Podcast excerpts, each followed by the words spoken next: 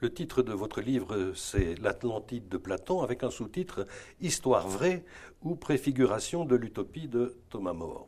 J'aurais envie d'en mettre encore un de plus, autonomisation d'un mythe. Parce qu'après tout, euh, tout le monde connaît l'Atlantide, mais personne ne sait d'où elle sort, ou la plupart des gens ignorent d'où elle sort, alors qu'on le sait. Je pense que ça aurait été un sous-titre possible. Mais d'abord, pour des raisons pratiques, euh, je ne pouvais pas en, faire trop long, et je préférais alors à ce moment-là, puisque je m'accrochais à Platon, euh, parler du point de vue de Platon et dire voilà, est-ce qu'il a raconté une histoire vraie? Et d'autre part, étant donné que si ce n'est pas une histoire vraie, c'est une utopie, alors l'utopie, ben, la paternité de l'utopie est attribuée à juste titre à Thomas More, alors est-ce que Platon est un ancêtre, un prédécesseur peut-être pas aussi complet que, ce, que Thomas More, mais enfin, euh, disons, euh, ayant déjà euh, amorcé, disons, des éléments du sujet et de la manière de le présenter de l'utopie de Thomas More. On parle de l'Atlantide, ça c'est pure création de Platon, invention de Platon. En tout cas, c'est ce que nous disent les textes. Non, c'est là toute l'ambiguïté, c'est que Platon dit que ce texte est vrai. Et il le répète à plusieurs reprises. Oui, il raconte une histoire, oui. Et il raconte une histoire qui est vraie. Et il joue d'ailleurs sur les mots parce qu'il dit qu'il va raconter euh, donc un logos, c'est-à-dire un discours qui est vrai, mais en même temps, d'une certaine manière, il l'oppose au mythos, et dans, ce texte, il dit le mythos, c'est la société idéale décrite de façon abstraite. Donc il joue, il joue sur les mots, mais il dit à plusieurs reprises, je vous raconte une histoire vraie, et puis il va décrire la mer extérieure en disant c'est une véritable mer. Donc il, il joue sur les mots, mais il faut savoir que pour les Grecs, tout raconteur d'histoire, et notamment de récits géographiques, commençait par dire que c'était une histoire vraie et qu'il en était le témoin oculaire ou qu'il avait consulté des témoins oculaires. Et si vous voulez, mon déclic à moi, c'est euh, une œuvre de Lucien, donc au deuxième siècle alors de notre ère, qui a écrit l'histoire vraie et qui a, dans cette histoire vraie, il dit la seule vérité de l'histoire vraie, c'est que tout ce que je vais raconter est faux, est inventé. Et après ça, une fois qu'il a affirmé cela, il fait tout un récit d'une exploration qui va l'amener aux antipodes, lui, Lucien, avec des compagnons, et donc il va multiplier les démonstrations, les indices de vérité, en les pastichant. Et donc ça signifie bien que pour les anciens, on pouvait, on devait affirmer la vérité de l'histoire, elle pouvait être tout à fait fausse, ou elle pouvait avoir une vérité autre qu'une vérité, je dis la réalité. Oui, mais enfin, c'est un paradoxe logique euh, qui, qui, traverse les siècles, hein, parce que, après tout, quand quelqu'un dit je mens, il dit la vérité.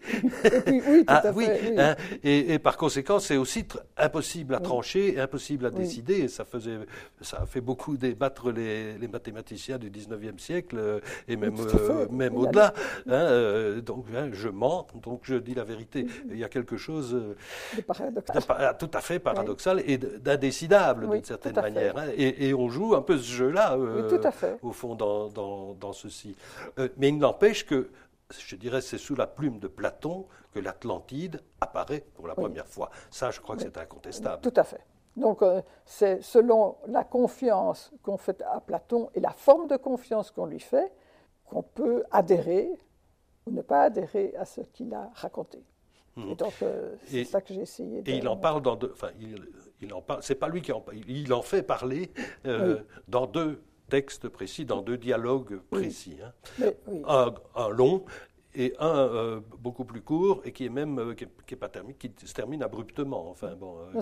c'est l'inverse, c'est-à-dire que dans le Timée, il annonce le programme de trois œuvres et d'ailleurs la troisième, elle n'a même jamais été composée, on n'en connaît rien, rien, rien. Il annonce dans le Timée ce qu'il va raconter dans le, le récit de l'Atlantide et donc nous avons un résumé qui donne, disons, le plan complet de ce qui aurait dû avoir lieu dans le récit et dans le deuxième, le Critias. Dans les épisodes suivants. Et alors, c'est le Critias qui est interrompu, et là aussi de façon très abrupte. Et donc, euh, on n'a pas trouvé de manuscrit qui aurait pu avoir euh, texte complet. Donc, la grande, l'énorme probabilité, c'est que ce texte n'a jamais été achevé, Et alors, on peut avancer toutes sortes d'hypothèses, dont une qui, moi, me séduit euh, particulièrement, c'est qu'entre-temps, il avait plutôt envie d'étudier les différentes constitutions euh, de villes et déterminer quelle était la meilleure par rapport à lui. Donc ça va être alors après ça euh, le, le, traité justement consacré à cette réflexion et que du coup il abandonne le projet parce que le projet finalement le lasse. Enfin, il faut remettre les choses en perspective. Euh, le Timé, bon, il y a un grand débat sur l'ordre, l'ordre du monde, hein, je dirais. C'est l'homme, la cité, le cosmos. Enfin, euh, comment, comment tout ça doit s'organiser. Et puis, donc, et celui qui doit traiter, je dirais, la question de la cité, c'est, Critias, euh, précisément. Et donc, il doit développer le, il doit développer le sujet. Donc, ça nous rapproche effectivement de ce que Thomas More fera plus tard, c'est la cité idéale. Au fond, il doit décrire euh, la cité idéale, et plutôt que d'écrire la cité idéale, ben, il raconte une histoire selon laquelle cette cité a existé. exactement, exactement. C'est-à-dire que, au fond, le Timé, le Timé euh, euh, annonce comment va être la répartition disons, dans les deux traités, parce que, puisque le troisième, il ne dit même pas ce qu'il aurait pu y avoir. Qui ça charge de quoi euh, Oui, exactement. Et donc, euh, il, dit euh, d'abord, Timée va développer, disons, tout ce qui concerne le cosmos, dans lequel il, il y a l'homme, bien entendu, et ça permet à Platon aussi de développer toutes ses théories et toute sa science. Et puis alors, le Critias doit développer la, euh, disons, la société et les règles de la société et comment la société fonctionne. Mais alors, dans le Timée, il commence par expliquer, donc dans l'introduction, que la veille, il avait développé les règles de la cité idéale, mais que ce qui l'ennuyait, c'est que cette cité était, figée, et que donc il avait envie de la voir en mouvement. et alors, c'est comme ça que. En film, quoi. En film, voilà, exactement. Comme hein et donc Critias dit, mais j'ai un récit qui correspond exactement au souhait de Platon, et donc je vais le développer dans le second, quand mon tour sera venu. Ce récit développé par Critias se donne pour vrai, même s'il est de troisième ou quatrième main. Hein. Euh, je veux dire qu'il en retrace en tout cas les, les épisodes de la transmission, si je, si je puis dire, euh, mais ça remonte loin quand même.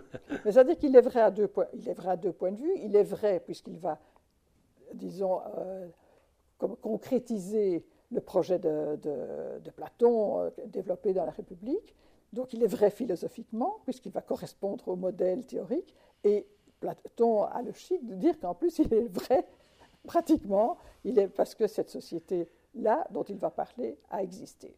Et ce qui est intéressant, c'est que le souvenir de ça, c'est en Égypte qu'on le retrouve. Mais ça, c'est une garantie, ça fait partie des preuves de, de vérité euh, qu'avance Platon, c'est que pour les Grecs, les Égyptiens qui avaient euh, une civilisation très ancienne étaient garants de la mémoire euh, des peuples.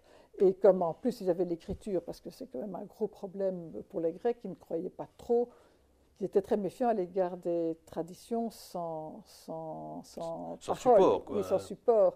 Et donc euh, les, les, Égyptiens, pour les Grecs et d'ailleurs les Latins aussi, c'est une garantie d'ancienneté euh, et de traditions établies, euh, et d'une certaine manière euh, structurées et qui ne va pas être pleine de flou et donc où on va rajouter du merveilleux chaque fois que l'occasion s'en présentera.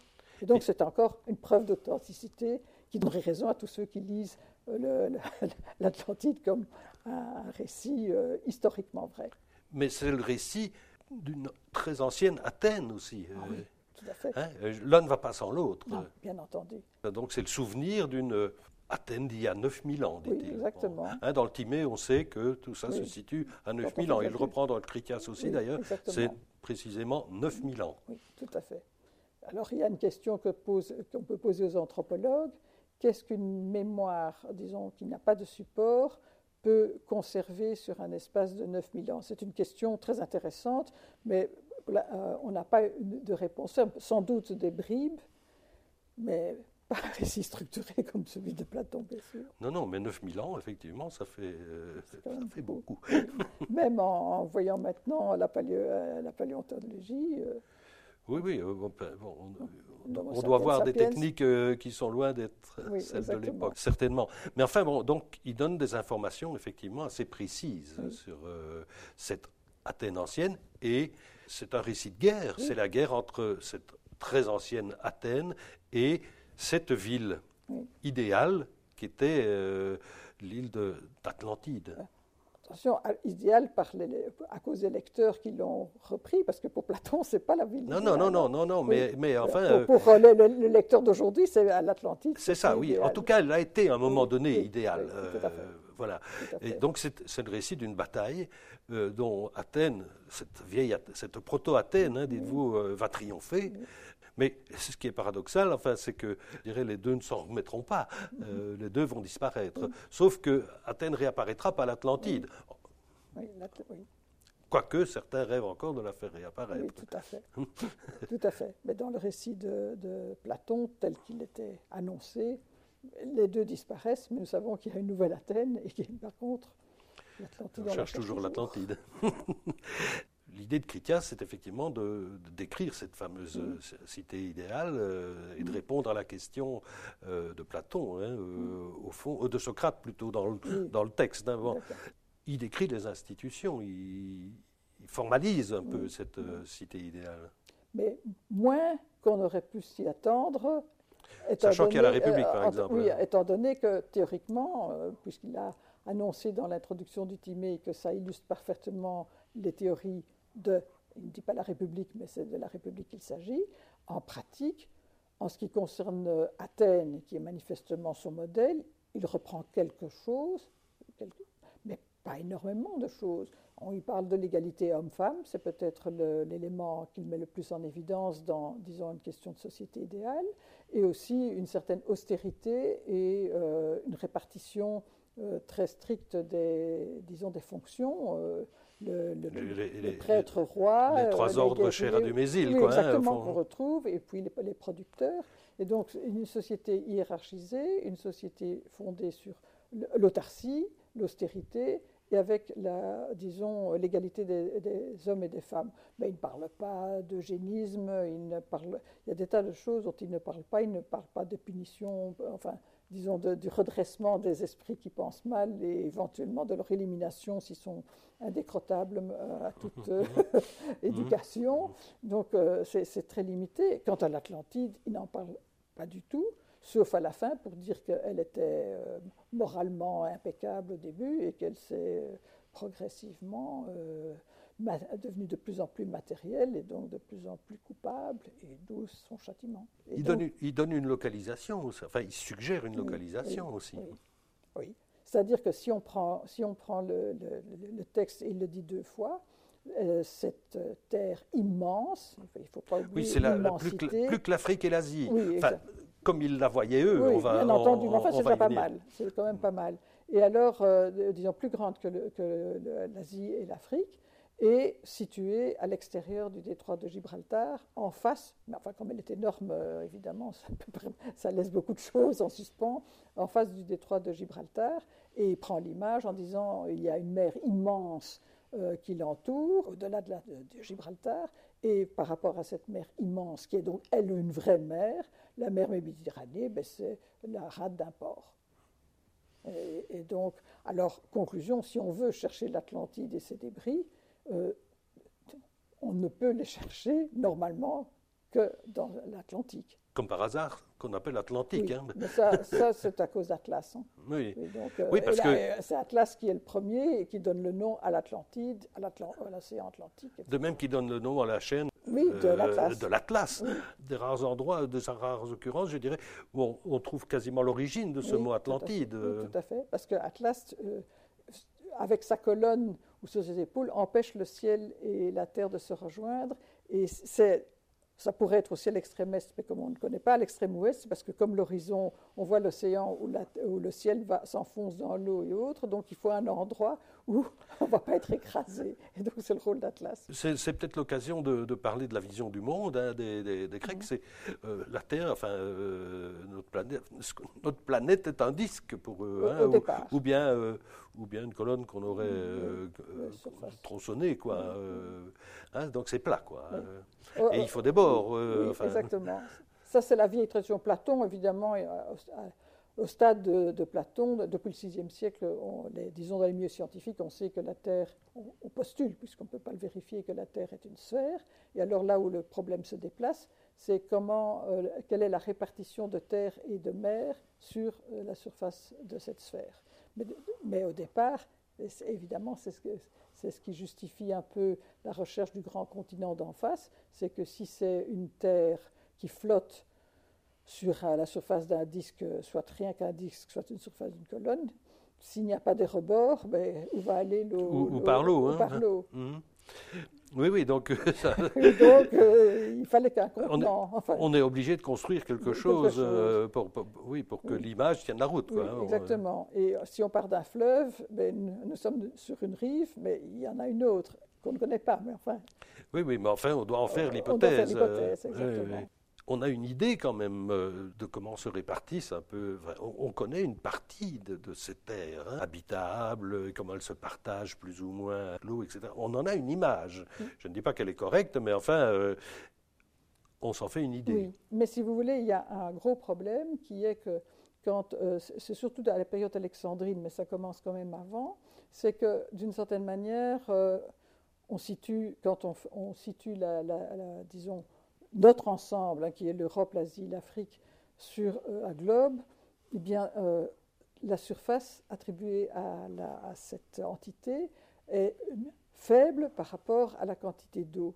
Et les Grecs avaient horreur de l'absence d'harmonie et du déséquilibre. Donc ils ont postulé qu'il y avait d'autres ensembles qu'on ne connaissait pas, qu'on connaîtrait peut-être un jour. Et, cette, euh, cette, recherche a pris différentes formes. Euh, alors, disons, le contrepoids le plus, euh, le plus célèbre, le plus souvent invoqué, c'est, disons, un, austral, un antipode, austral. Et je parle de celui-là parce que l'antipode austral va continuer à être recherché jusqu'à... Enfin, c'est Cook qui va y mettre, mettre fin. Mhm. enfin, clarifier cette, euh, ce vieux mythe et cette hypothèse. Quant euh, à ceux qui inventent des antipodes à l'Occident, ben, les, États-Unis, euh, enfin l'Amérique, les deux Amériques vont répondre, vont résoudre et, permettre de dire que cette hypothèse, pure hypothèse, ben, d'une certaine manière, elle, était, pas, mal mhm. formulée. Et il y avait trop d'eau, quoi. Oui, il y avait trop d'eau, et donc ça, les gênait. Tout, tout, devait avoir une finalité, et donc on a postulé, alors après ça je vous passe les détails, mais on a dit de l'autre côté de l'équateur, donc alors à ce moment-là on imaginait une mer euh, de feu entre les deux et un antipode qui était aussi, euh, disons, tempéré que, finalement notre, euh, ensemble, ou bien on, a dit non, nous avons l'équateur, il y a des terres au-delà, donc c'est encore au-delà. Là, il y a eu des spéculations. Très oui, c'est ça. Je moins, on en sait, plus on peut imaginer. Quoi, hein, euh, mais par contre, on connaissait déjà, euh, on avait une idée en tout cas de de la Grande-Bretagne, de, la Scandinavie, mais assez flou quand même. Tout à fait. Tout à fait. On a finalement, mais il y a aussi, bien sûr, il y a quand même, disons, quelque chose dont il faut tenir compte, c'est qu'il y avait d'une part, disons, une connaissance pratique qui était celle des commerçants. Alors il est clair que les commerçants, euh, et alors pour parler de ceux de l'Atlantique, c'était les Phéniciens et, les, enfin, Carthaginois après les Phéniciens, et bien sûr les Grecs, et surtout les Grecs de Marseille. Donc si vous voulez, ceux-là, pour, faire venir euh, du cuivre, de l'étain et autres, allaient et où il y avait des intermédiaires euh, qui leur parlaient de ces îles. Donc il y avait une certaine connaissance à ce niveau-là, mais ces connaissances ne diffusaient pas nécessairement dans les milieux scientifiques et lettrés. Et même, pendant tout un temps, on se méfiait des renseignements fournis par les marchands, parce qu'ils n'étaient pas contrôlables d'une certaine manière par, par les élites. Et donc, euh, il, y avait, euh, je dirais, d'une certaine manière, contrôle et adaptation, mais par rapport à, disons, des visions scientifiques, d'une géographie mathématique, et puis alors des renseignements fournis par les intermédiaires. D'où alors l'importance des voyages, mais faits par des Grecs ou des Phéniciens ou Carthaginois, mais d'autre part aussi la méfiance, euh, puisqu'on ne pouvait pas vérifier, euh, disons, euh, leurs témoignages. Et d'autant qu'il existe aussi beaucoup d'îles rêver, fantasmer. alors, pourquoi une serait vraie, pas, pas les autres bon, Oui, et puis il y a des îles, à, disons, d'un statut intermédiaire, les, les, les îles cassitérides, les îles de l'étain, alors, donc dans l'Atlantique.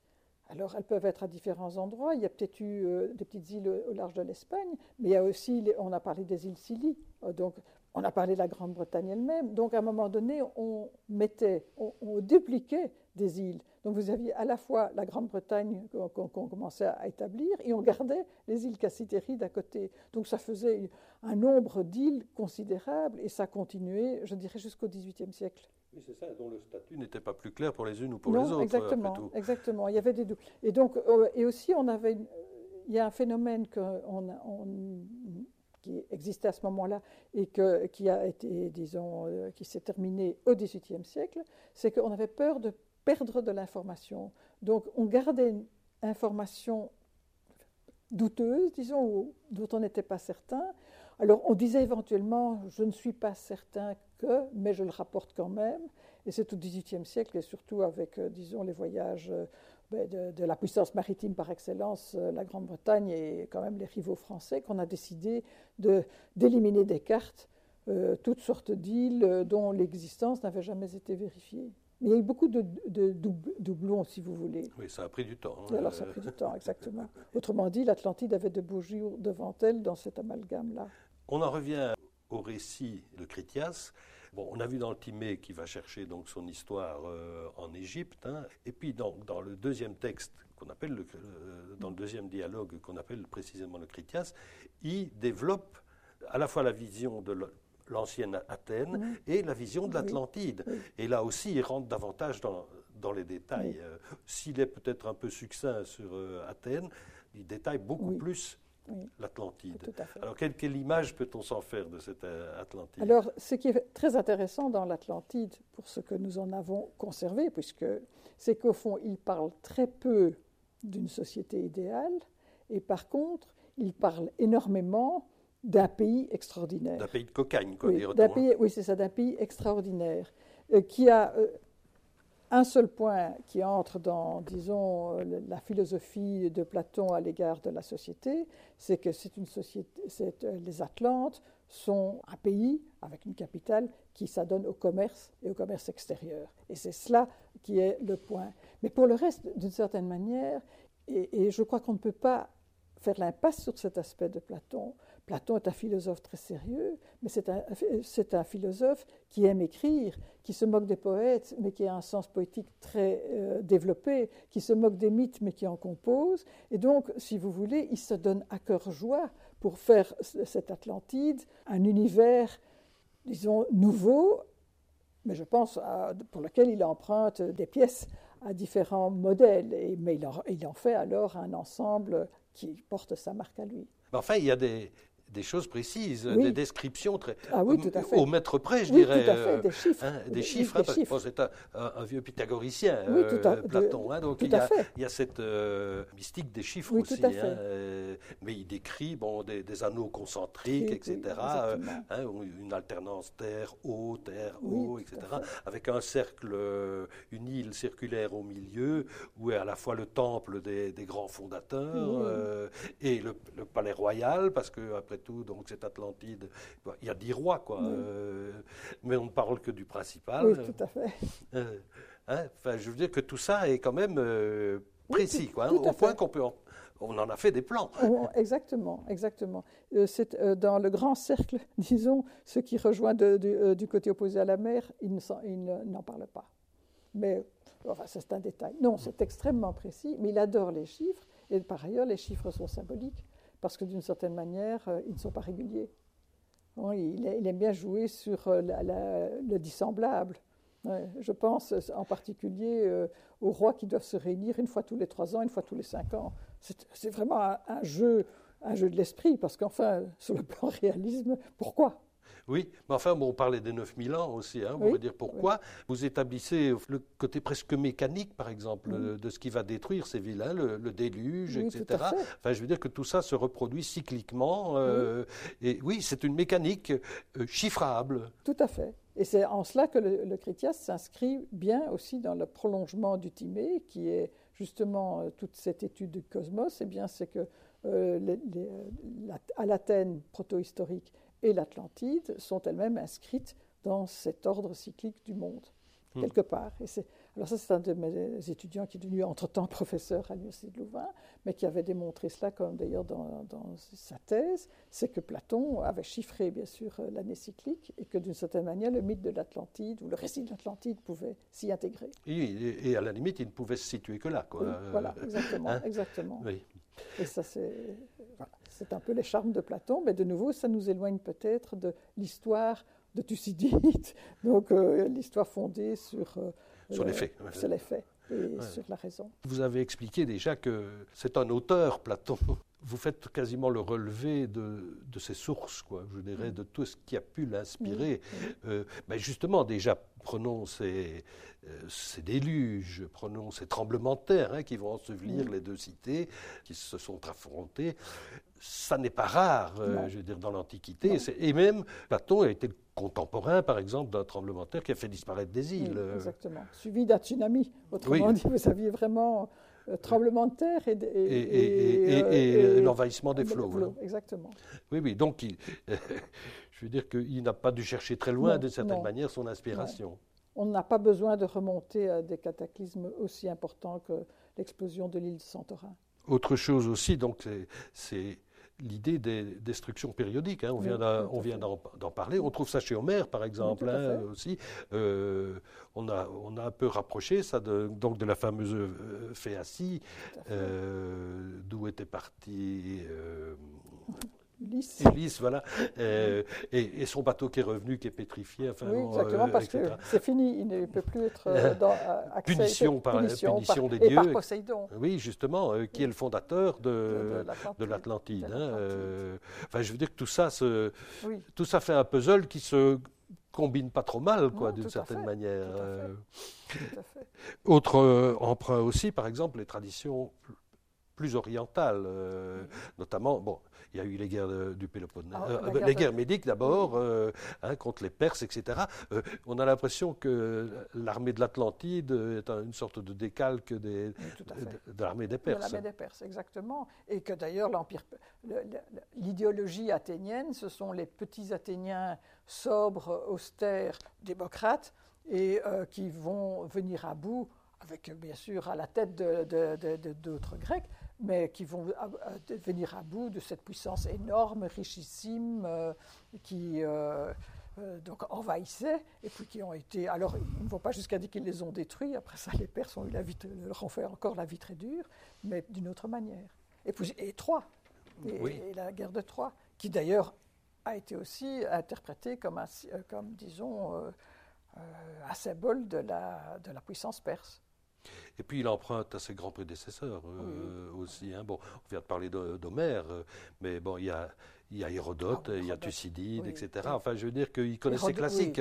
Ah oui, tout à fait. Et Hérodote, c'est vraiment flagrant, parce qu'il y a des phrases entières qui sont des, des, des, calques, et même le plan. Enfin, avec, je vais vous raconter d'abord euh, tout ce qui est. Donc, je vais mettre les, les, belligérants en présence, je vais passer en revue les uns après les autres, évidemment, surtout pas nous, parce que nous, nous, on, nous connaissons, mais les autres, et puis alors on, fait le catalogue de tous leurs moyens, et puis après on raconte les guerres médiques. Et donc ici, c'est exactement le même plan. On, fait, on, raconte, on raconte euh, l'Atlantide dans tous les détails. Quand on a, on a un patient, dit, et pour les autres, c'est pareil. Et puis après cela, euh, on, va entrer dans la guerre qui n'a pas lieu, ou en tout cas qui est perdue si elle a eu lieu. D'une certaine manière, un peu, de façon un peu perverse, si je puis dire, Platon se met sur le même plan qu'Hérodote. Il faut sauver la mémoire. Quoi. Oui, hein, exactement. Il faut, voilà, euh, il ne faut pas que tout ça, euh, faut pas que tout ça disparaisse. Quoi. Exactement. Euh, donc il se donne là aussi, il se met aussi sur un plan de de véracité de ce qu'il raconte. Quoi, hein, tout à fait. c'est très subtil comme, comme construction. Hein. C'est un jeu, un jeu d'écrivain remarquable. Hmm. Mais d'un autre côté euh, aussi, on peut se demander pourquoi, après tout, cette Athènes vertueuse euh, qui vint l'Atlantide, pourquoi elle disparaît aussi? Ça, c'est parce, qu'il a, il a emprunté. je pense que c'est parce qu'il a deux projets et que c'est le projet de l'inscription dans le cycle qui, va, euh, qui disons, l'emporte sur le projet de, disons, de faire d'Athènes le prototype de la bonne de- Athènes. de- Les il- cycles l'emportent sur la philosophie, oui, au fond. Voilà, d'une certaine manière, oui. Par exemple, les Athéniens, ils auraient dû disparaître complètement. Alors il y a quelques survivants, ça permet de sauver la face, puisqu'il y en a encore aujourd'hui.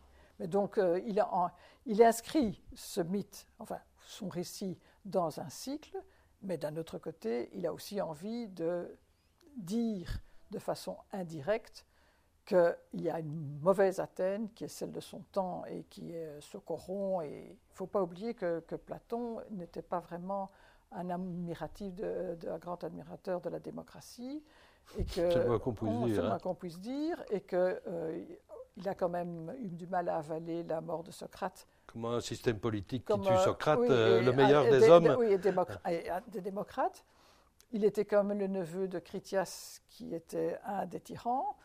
Euh, il était élitiste, donc euh, il a voulu certainement, euh, et je pense que ceux qui l'ont vu, Bartoli le premier, mais alors Pierre Vidal-Laquelle a largement développé, euh, c'était au fond Athènes contre Athènes. La Mhm. bonne Athènes qui est autarcique, qui est austère, qui... euh, Oui, c'est ça, mais je veux dire que euh, ce qui l'embête aussi, c'est les visées quasiment, enfin, on dirait aujourd'hui un peu impérialistes Oui, de, de l'Athènes de, Oui, de son époque, qu'on peut mettre en parallèle avec euh, ce que faisait l'Atlantide. hein. Vous disiez Oui, qu'elle était fait. commerçante, etc. Oui. Bon, on la retrouvait partout. Euh, Platon a horreur de la mer, ce qui pour un grec est Mais quand même étonnant. un, un peu Oui. gênant. Donc il il avait, c'est comme ça qu'il a bien, il a été intéressé par d'autres constitutions, dont celle de Sparte, dont des puissances terriennes. Oui, mais qui avait battu Athènes aussi, euh, entre-temps. À fait. Hein. Donc il y a une visée, pour vous, clairement politique. Oui, euh, il y, a, il y a à la fois l'inscription donc dans sa philosophie scientifique et il y a une portée politique. Et cela qu'on a tort de négliger quand on s'intéresse à l'Atlantide sans parler d'Athènes. Parce que c'est oui, il s'adresse aux Athéniens. Oui, enfin, exactement. Et c'est son Athènes, son Athènes, c'est son Athènes proto-historique qui incarne, disons, euh, ou qui se rapproche du modèle idéal. Tandis que l'autre, euh, alors il la met au départ comme étant également euh, pure, et puis mais se corrompant euh, de plus en plus, ne contrôlant pas l'élément matériel qu'il y a en elle, tandis que les Athéniens euh, sont disciplinés et donc euh, mettent la vertu et l'austérité euh, au-dessus de tout, tandis que les, les- Atlantes se laissent corrompre par l'afflux de biens et donc se laissent aller à l'ubris, ce qui est évidemment le crime suprême.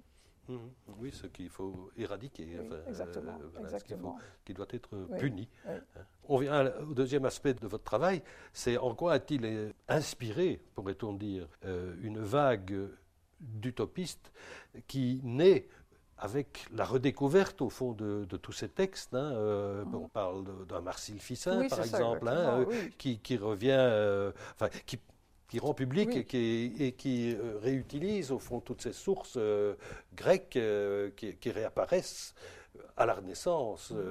et bon, Thomas More est un homme de la, Ah de la. Renaissance aussi, qui connaît, qui aura connu ces textes. Oui, tout à fait, comme Erasme. Comme Erasme. Et en fait, tous les deux, parce que ne faut pas oublier, par exemple, que l'éloge de la folie, donc la- le texte latin, c'est Moria. Et Moria est aussi un jeu de mots sur Moria et Morus. Donc, euh, d'une certaine manière, euh, les deux amis dialoguent et dialoguent justement sur la société, la société de leur temps, une société euh, qui commence, euh, disons, à moins enthousiasmer parce que après avoir eu de la part des érudits euh, cette redécouverte de l'Antiquité, puis euh, cette richesse qui est en train de s'installer après la Grande Peste, après euh, le début des explorations des côtes de l'Afrique, l'arrivée des métaux, des, euh, des épices. Donc il y a une période de prospérité économique et progressivement, entre les guerres des religions qui viennent s'amorcer, entre malgré tout euh, la violence qui s'installe, le fait aussi que la richesse ne profite pas à tout le monde, etc., etc. Donc il y a une, on, réfléchit, et des gens comme Erasme, Thomas More et d'autres encore réfléchissent sur quel est l'état, quel est euh, le bon état, quelle est euh, la bonne société, quels sont les défauts de la société, comment y remédier, et y remédier dans une pensée qui est libre, c'est-à-dire sans puiser nécessairement, disons, euh, les remèdes et l'enseignement dans la Bible et dans l'Église. Donc une pensée laïque, ce qui ne veut pas dire anti-chrétienne, Mhm. mais donc dans une perspective qu'aujourd'hui on dirait laïque. Et donc Thomas More réfléchit à la société idéale Et euh, quand même, à l'époque où il écrit, en, sous Henri VIII, il y a le problème euh, social, il y a les enclosures, il y a le fait que les, donc, euh, le commerce fait que on, disons, rend le sort des paysans de plus en plus précaire. Et donc, il y a une interrogation sur la société idéale. Et d'autre part, plus que plus qu'Erasme qui était euh, beaucoup plus qui était davantage terrien, lui s'intéresse aux découvertes. Il est anglais, donc euh, les Anglais suivent ses aventures euh, de, près, en attendant de s'y engager eux-mêmes. C'est surtout sous Élisabeth, donc un peu plus tard que, que l'effort va vraiment être organisé. Mais enfin, il s'y intéresse et il y a la découverte de l'Amérique. Et donc, d'une certaine manière, c'est un peu aussi toujours le même problème. Comment faire passer des vérités désagréables aux puissants et aux puissances, y compris bien entendu l'Église.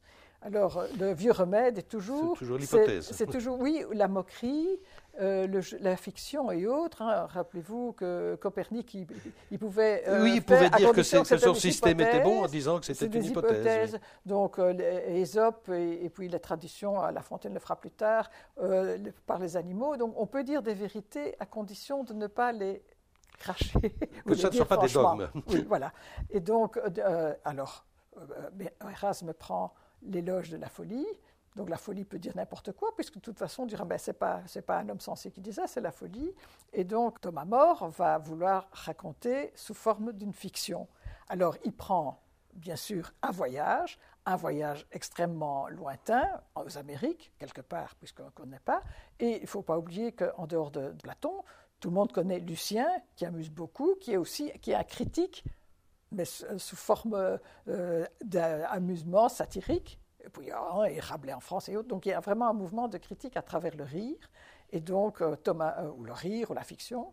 Et Thomas More est porté à faire une analyse d'une société idéale, mais en cherchant, disons, à l'ancrer dans un pays qui n'existe pas, et le raconter. Et donc ça, l'Atlantide est évidemment, de ce point de vue-là, un modèle sous la main, si je peux m'exprimer ainsi. À ce point de vue-là, l'utopie remonte donc, disons, au projet de Platon, établissement, analyse et détaillé d'une société idéale, ce qu'il n'a pas fait vraiment complètement dans euh, l'Atlantide, mais qu'il a fait dans la République et puis dans les lois, mais l'ancrer dans un pays imaginaire qu'il appelle, pour que tout le monde ait bien compris qu'il ne faut pas le prendre au sérieux, utopie, donc lieu parfait, ou utopie, il laisse planer l'ambiguïté, puisque ou peut, mm. peut, traduire les deux. La grosse différence, et c'est là où il joue, je ne vais pas dire joue un tour, mais là où il oriente, disons, l'évolution du récit de l'Atlantide, c'est que lui prend, disons, au lieu de faire une ville comme la proto-Athènes, il prend un État comme l'Atlantide, c'est-à-dire une île au milieu de la mer, avec euh, une description précise de la ville, de la façon dont les champs sont répartis, des îles et autres. Et donc c'est ainsi qu'il crée d'une certaine manière le genre en associant, disons, euh, euh, le projet à un endroit isolé, une île ou un lieu équivalent à une île, par exemple une oasis dans le désert. Oui, mais il ne pouvait pas faire autrement, hein, sans quoi euh, ça serait mal passé. Non, exactement. Et d'ailleurs, il laisse entendre qu'il faut effectivement garder, euh, à la limite, il vaudrait mieux qu'on ne la découvre pas, cette île, parce que c'est effectivement quelque chose d'élaboré intellectuellement et, et, que toute traduction, toute tentative de traduction concrète, au fond, de cette ambition ne pourrait que décevoir d'une certaine manière. Donc, autrement dit, gardons ça comme rêve. Ce qui n'est pas tout à fait le cas de, Platon, par exemple. Hein. Il y a une différence, me semble-t-il, entre les deux. Tout à fait. Et puis, je pense que lui, lui voit quand même le côté liberticide. Pour, euh, il faut imposer cet état parfait oui, oui, c'est ça, faire le bien. Euh, euh, malgré, malgré les gens. Euh, oui, oui. oui c'est ça. C'est un peu c'est ce qui va, déboucher du qui va déboucher sur le tota-, les totalitarismes, évidemment.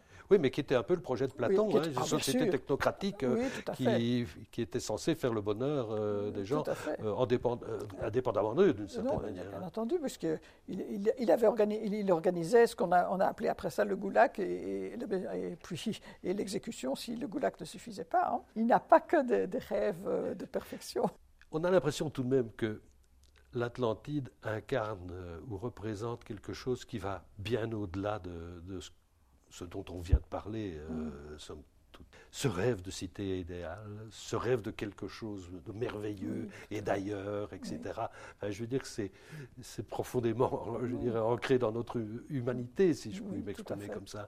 Hein, ce qui explique probablement que, comme je le disais au départ, ce, mythe a en quelque sorte pris son autonomie. Et d'ailleurs, on y a projeté beaucoup de choses, et, on continue, et au cours de l'histoire, on y a projeté des choses euh, comme je l'ai dit dans le livre, sympathiques et d'autres qui étaient euh, tout à fait perverses. Oui, enfin, c'est parfois même, c'est même presque parfois risible. Enfin, je veux dire, faire Uppsala euh, l'origine du monde, comme mm. euh, un érudit suédois à la fin du XVIIIe siècle, bon, ça, ça laisse rêveur, c'est le cas pour le coup. Hein. Oui, mais enfin, disons que... Ou les nazis, par exemple, hein, bon, la terre des Ariens. Oui, tout à fait, tout à fait. Tout à fait. Donc l'Atlantide a été très étudiée sous le Troisième Reich. Il faut savoir qu'on peut les interpréter de toutes les manières possibles imaginables. Comme ils ont un pouvoir de séduction, ça peut jouer. Donc euh, c'est un peu comme beaucoup de choses. Euh, on en fait l'usage pour le meilleur ou pour le pire. Au fond, ce qui pourrait arriver de pire à l'Atlantide, euh, c'est la réflexion qui me vient, c'est qu'on la découvre. Tout à fait. Certainement. Je crois que ça la tuerait plus que, euh, que le déluge de Platon. ça la ferait alors pour le coup disparaître.